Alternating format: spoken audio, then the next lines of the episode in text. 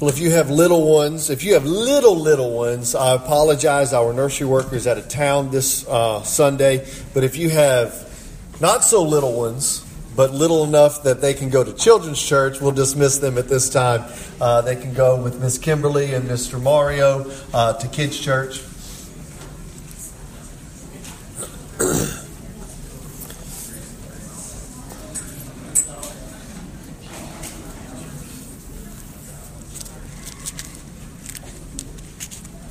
Jesus said, Suffer the little children to come unto me, for such is the kingdom of heaven.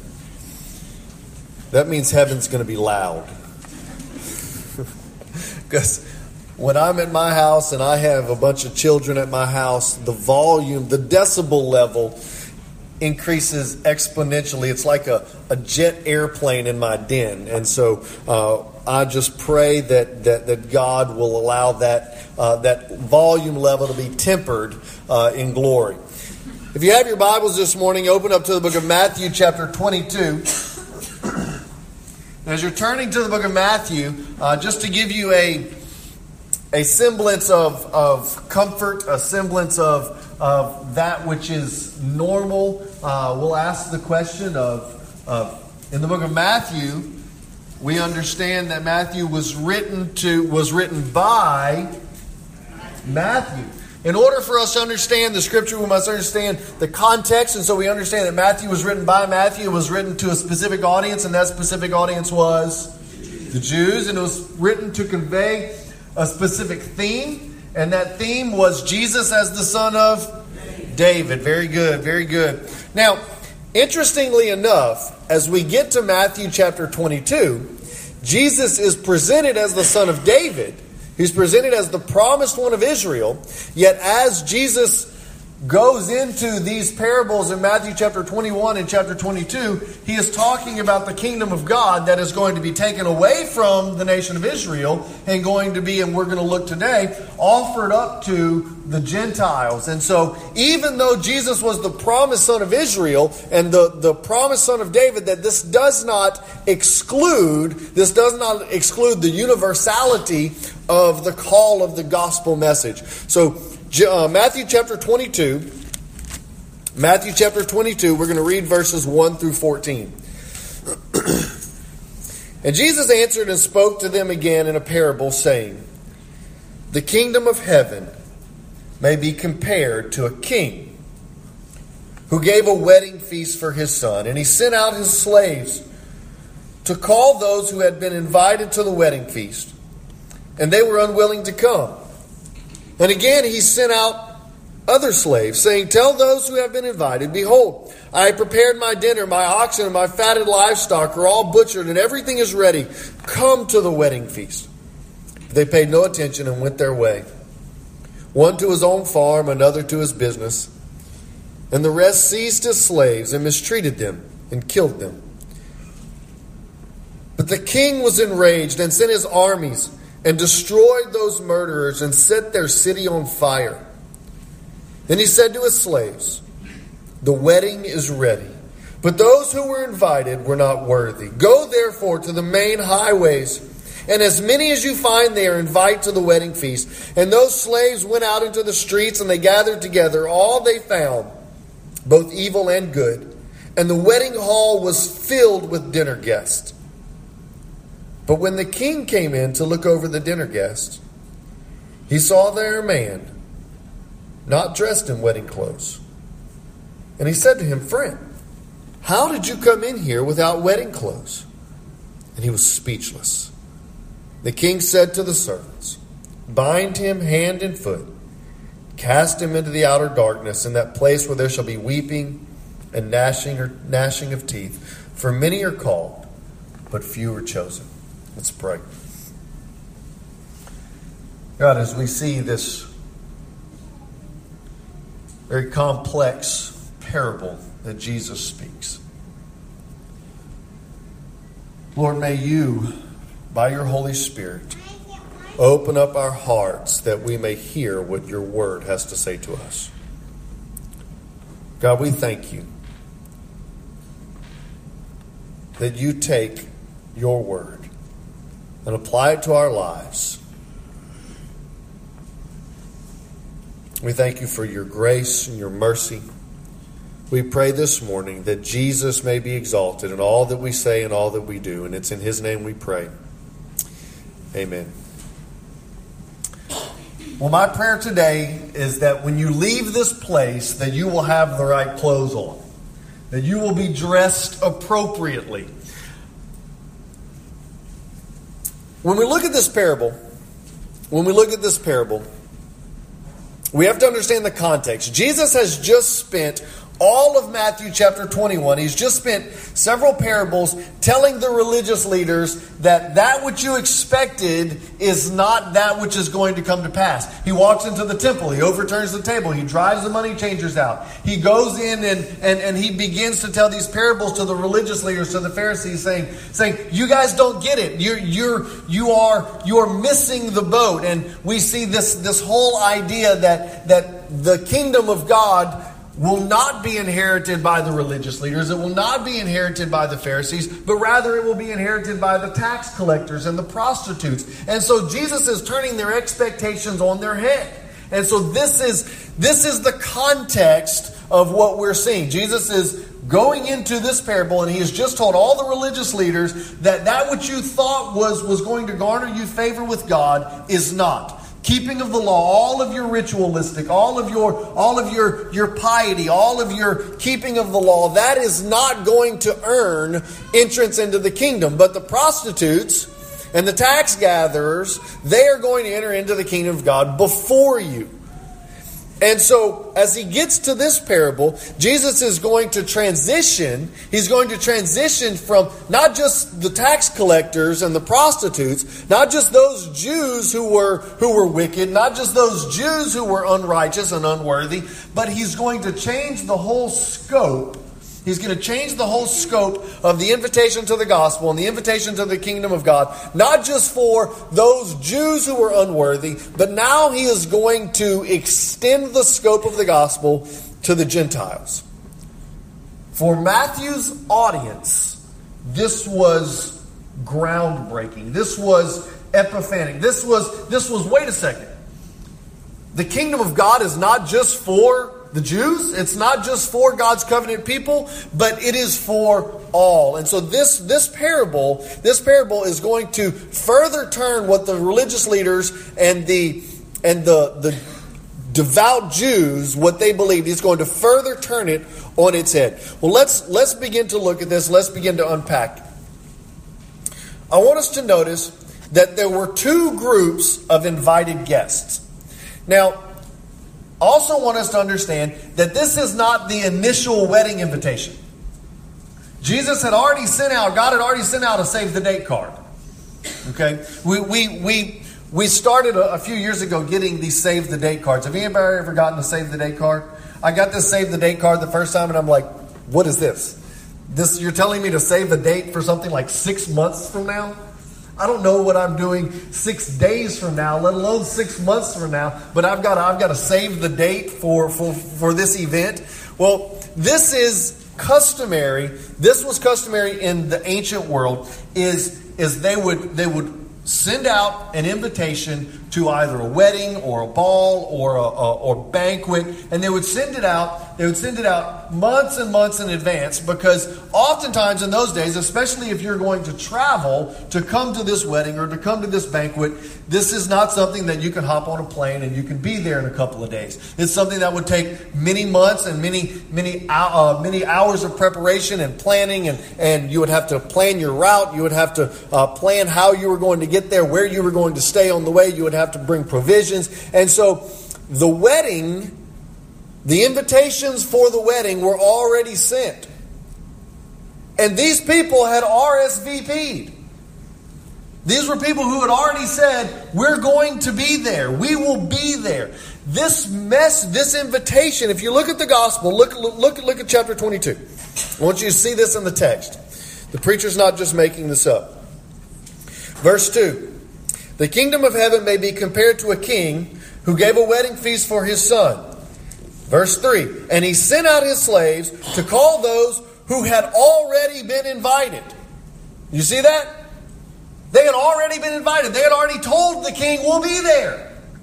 And so what the slaves are doing is they are now going out into those who have been invited and saying, Look, we you, you've already made preparation to attend. You've already promised us that you're going to be here. The day has come. The feast is ready. The fatted calf has been slaughtered. It is the, the, the cochon de lait is here. The jambalaya is ready. It's time to come and eat. That's where the invitation comes from. Now, I want us to understand that those who were invited were God's covenant people. The nation of Israel, the people of Israel, had already been promised eternal life. They had already been promised entrance into the kingdom. God had made a covenant with Abraham. He had made a covenant with Isaac. He had made a covenant with Jacob. He had made a covenant with David. He had said, I will be your God and you will be my people. I will bring you into the kingdom of God. He had already given them the invitation. Now, Jesus shows up.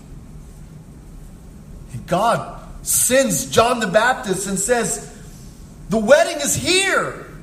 The feast has arrived. There is one, behold the Lamb of God who takes away the sin of the world. The Son is here. The promised Messiah has come. We have been promising and we have been covenanting together that, that, that I will send a, a Messiah and I will save my people from their sin. And I have been promising this for thousands and thousands of years. And you've been expecting this, and now it is here. That's the message of the invitation.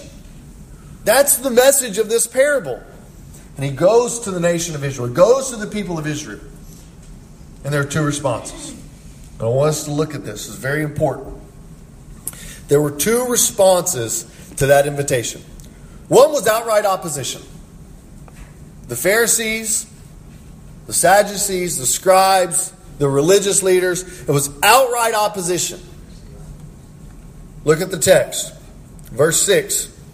The rest, they seized his slaves, mistreated them, and killed them. That's that one group that there was outright opposition. They did not like the message of the gospel. They did not like whenever Herod or had John the Baptist arrested, he didn't simply arrest him and say, "Look, you know, you're really making things uncomfortable for me. If you can just if you can just dial it back a little bit, I would appreciate that."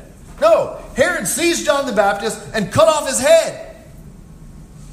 They had after, if you look at the book of Acts, the greatest opposition to the gospel in the book of Acts was not from the Gentile world, it was from the Jews.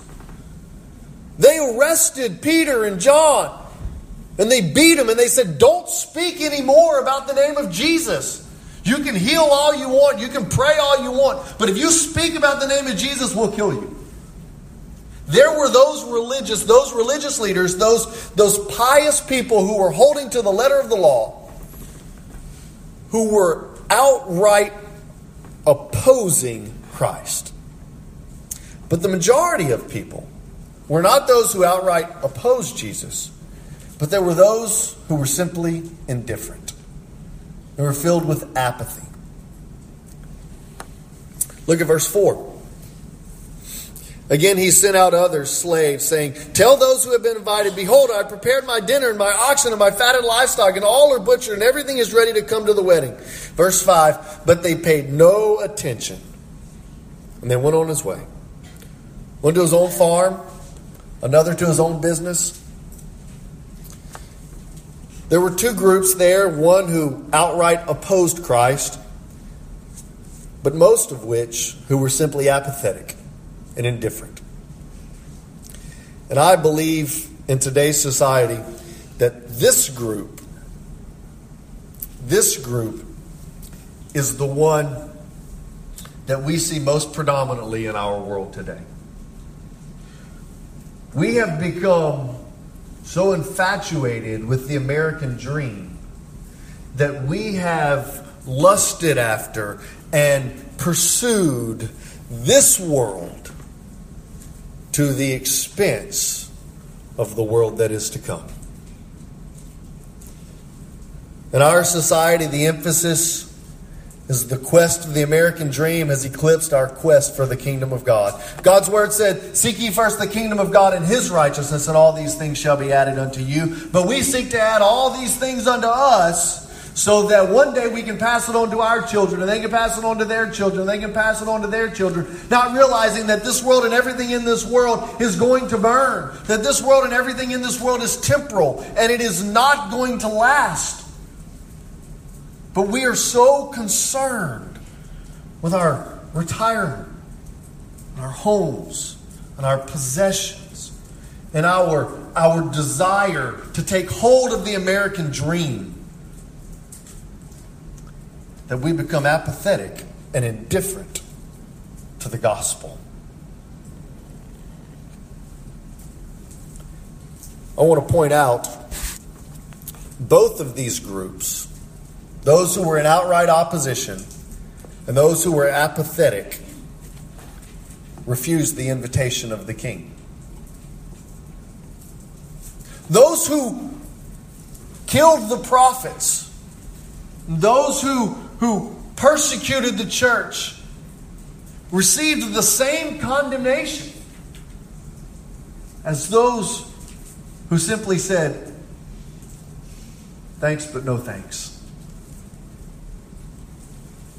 I'd rather go back to my farm. I'd rather go back to my business.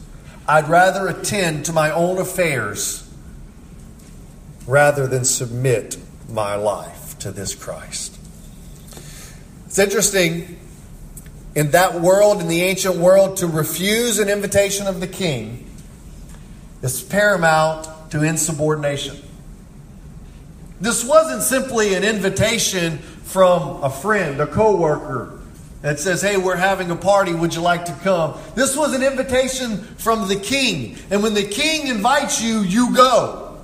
And the invitation to the king says, Come.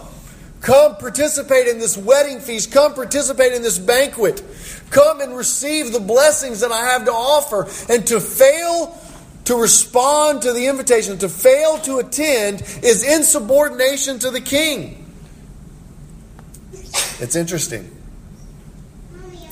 that in our world today, the demands of this world supersede God's command to invest in the world that is to come. We forsake the world that is to come for the world that is today. And I'm afraid that we do so to the detriment of our own souls. Well, I want us to notice what the parable does. Look at verse 8. Let me, let me, let me mention to you verse 7 real quick. Uh, as Jesus mentions, verse 7, he says, The king was enraged and sent his armies and destroyed those murderers and set their city on fire. Uh, there is no doubt that verse 7 is a reference to what would happen to the city of Jerusalem in 70 AD when the entire city of Jerusalem was burned by the Roman government and set on fire, never again to be rebuilt. The king was enraged and the nation of Israel suffered. Verse 8. Then Jesus says to the slaves, He says, Go into the highways and byways and invite anybody. If those people who've already been invited, who've already promised me that they're going to come, if they're not going to show up, go invite anybody and everybody. I want us to understand that there is no qualification for those who are invited to Christ. There is no qualification for those who are invited to receive the benefits of the kingdom of God. There is no qualifications for those who are invited to Christ. None. It's interesting, the scripture tells us that there were both evil and good that there are no qualifications for those who are invited. The proclamation of the gospel, the proclamation of the gospel is an invitation to come. I want us to look at the text. Mark chapter 16. Flip over, if you will, to Mark chapter 16. Jesus is giving his great commission at the end of Mark. You know, every gospel has a great commission. It's not just Matthew chapter 28. Mark chapter 16, verse 15. This is Jesus' great commission in Mark chapter 16. Look at verse 15. Jesus says to them, Go into all the world, preaching the gospel to all creation. Not to those who look like you, not to those who, who have the same socioeconomic status as you, not to those who live in the same neighborhood as you. Go and preach the gospel to all nations. The proclamation of the gospel, the invitation is for all. There is no qualification for those who are to come. Matthew chapter 28, verse 18, it says, All authority has been given unto me, therefore go into all nations, making disciples teaching them to observe all I've commanded, baptizing them in the name of the Father, Son, and the Holy Spirit. Lo, I'm with you always, even to the end of the age. Acts chapter 1, verse 8. It says, In the Holy Spirit, you receive power when the Holy Spirit comes upon you. And you will be my witnesses. Where? In Jerusalem and Samaria. To the uttermost parts of the earth. That there is a there is a command, that there is a, a responsibility to invite all. That the proclamation of the gospel is not just for us. It's not just for Americans. It's not just for those who live in South Baton Rouge. It's not just for those who are middle class. It's for the drug addict. It's for the drunk. It's for the Muslim. It's for the single unwed mother. The gospel proclamation, the invitation is for everyone. The invitation is open to all, but I want us to notice the text. The invitation is absolutely for everyone, but the invitation is not unconditional. Hear the gospel message in Matthew chapter 22. The gospel message is open to all but it is not unconditional. Look at what the text says. Matthew chapter 22. The king walks in and he looks across the wedding table. He looks across the wedding feast and he sees the tables. And he sees all of the people there. He sees people that he's never laid eyes on. And his eyes go to rest upon one man that's what the scripture says. Verse 11. But the king came in looked over the dinner guests, and he saw there a man not dressed in wedding clothes. And he said to him, He said, Friend, why'd you show up at my wedding not wearing wedding clothes? It's interesting that even though the invitation was given to everyone, there was still a requirement for right apparel. Has anyone ever been overdressed or underdressed for an event? You ever showed up? One time I showed up at a funeral wearing a suit, and a tie. Everybody in the funeral was wearing jeans and a t shirt. I was, I felt completely out of place. I've, I've, I've, I've gone to, to events where you know wear slacks and a polo and everybody's in a suit and tie or or or or you, you just you walk in and you just feel completely out of place this man stood out completely out of place why because he wasn't wearing the right clothes. Now, I, wanted to, I, I want us to understand what the text is not saying. The text is not saying that there were these superficial expectations that was placed upon the individuals who were invited. The text is not saying that those guests who were invited must do X, Y, or Z, that they must that they must accomplish something, that they must bring something of themselves to this banquet. But what the text is saying is that the invitation is open to the bum, it's open to the drunkard, it's open to the ragamuffin. But it was necessary for him to not remain a drunkard, for him not to remain a bum, not to remain a ragamuffin, that he must, he must clean up, that he must put on new clothes that he must present himself to the king as one who is worthy of the king. But what's interesting about the gospel message is the transformation from, from that ragamuffin to a child who is worthy is not our responsibility, but rather it is something that Christ has already done for us. I want us to look at the gospel. Look at Galatians chapter 3. Galatians chapter 3. The invitation was open to the ragamuffin, but he could not stay a ragamuffin. It was necessary for him to be cleaned and for him to be dressed. Look at Galatians chapter 3.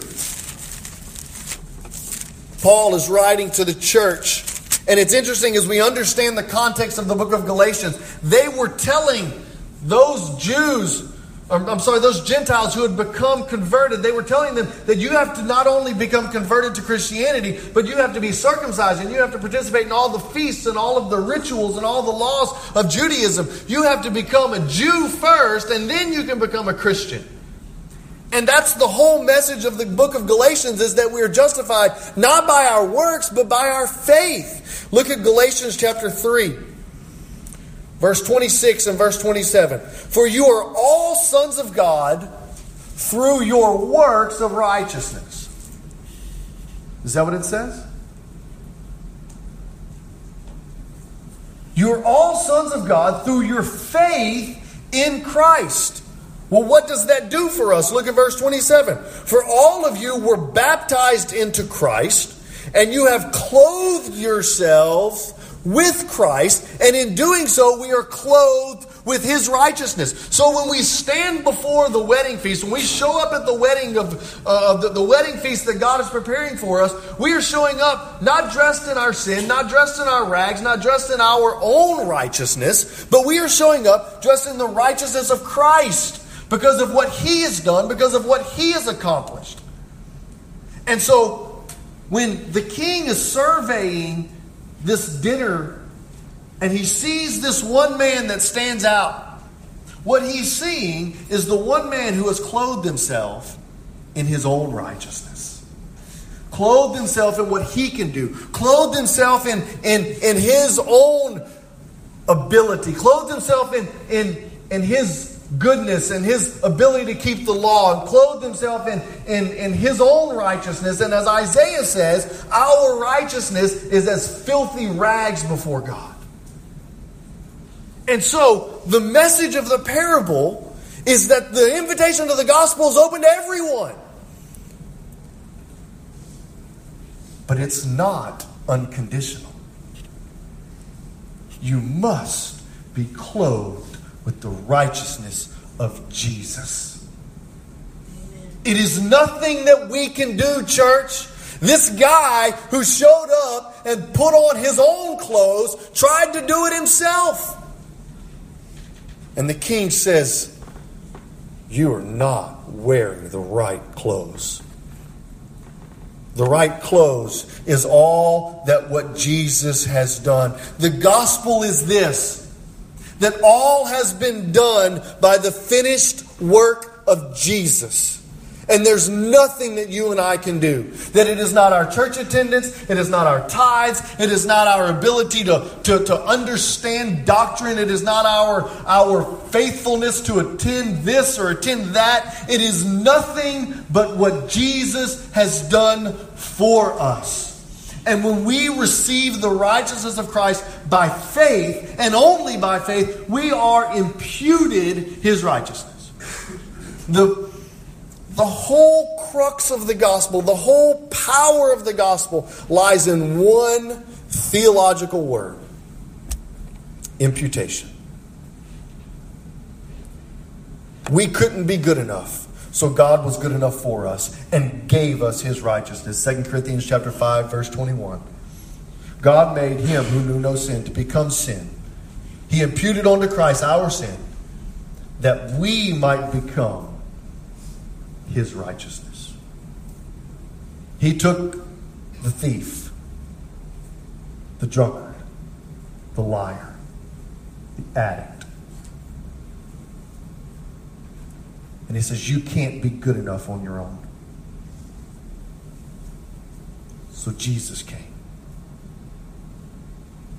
lived a perfect, righteous life, completely fulfilled all of God's requirements, and traded places with us.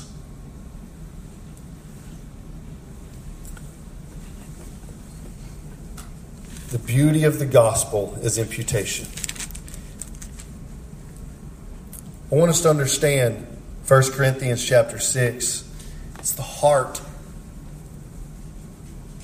of this, this doctrine. He says this, Paul says it like this. It's, it, it's the same message as in Matthew chapter 22. He says, Do you not know that the unrighteous shall not inherit the kingdom of God? You go to this wedding feast, and if you're wearing the wrong clothes, you're not going to be able to stay. You're not going to be able to sit with the king. You're not going to be able to enter the kingdom of God. Paul says, Do you not know that the righteous, the unrighteous, shall not inherit the kingdom of God? Don't be deceived. If you're a fornicator, if you're an idolater, if you're an adulterer, if you're effeminate, if you're a homosexual, if you're a thief, if you're covetous, if you're a drunkard, if you're a reviler, a swindler, you will not inherit the kingdom of God. And verse 11 says, And such were some of you, church. And so when we proclaim the good news of the gospel, we must understand that we are proclaiming the good news of the gospel to those who were in the same position that we were.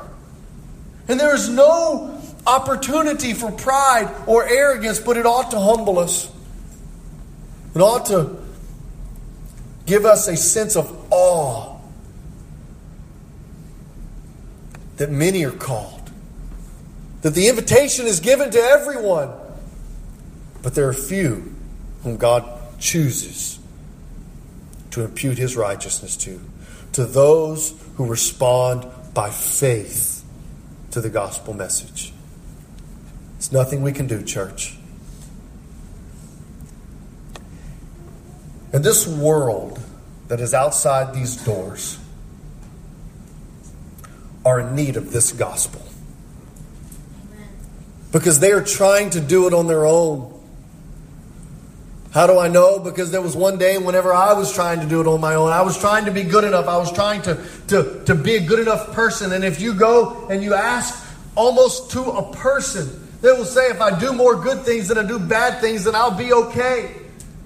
But even our good things are filthy when compared to the righteousness of God. And when we stand before the king, and if we're not dressed in the righteousness of Christ, he will say, Bind them and cast them into outer darkness. But we have the message of hope, church. We can only enjoy the wedding when we're wearing the right clothes. My prayer for you is that you're wearing the right clothes that you're clothed not in your own ability, but you're clothed in the righteousness of Christ. And that we would take that message to a lost and dying world. Let's pray. God, I thank you.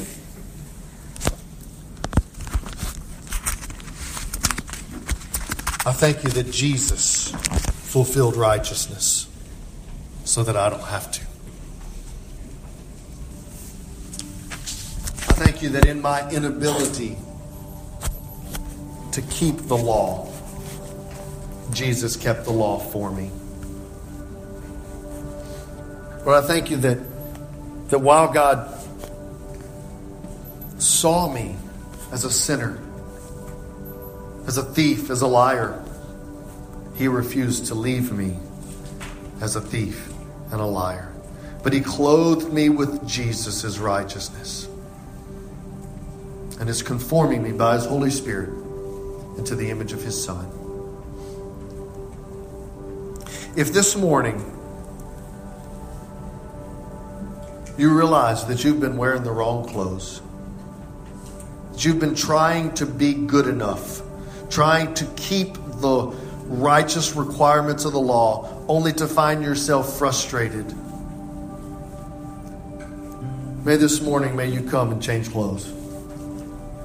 Take off your own righteousness and put on the righteousness of Jesus. Give to Him your sin and take upon yourself Christ. If that's you, I want to invite you to come. Or maybe you find yourself like the apathetic recipient of the invitation, that you've been so focused upon this world that you fail to see the importance of the kingdom of God.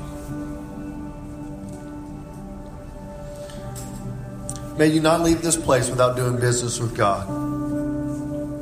Maybe today God is speaking to your heart and telling you that this is the place that God has called you to serve, that He's called you to, to join with us as we seek to impact our community with the gospel of Christ. We pray, God, that your Holy Spirit would have his way in this place this morning. In Jesus' name we pray. Amen. But are empty, whitewashed tombs. God, if there are those here this morning, may they fall upon the cornerstone of Christ and be broken before Him and find forgiveness and grace and compassion. Jesus says, where sin abounds, there grace abounds that much more.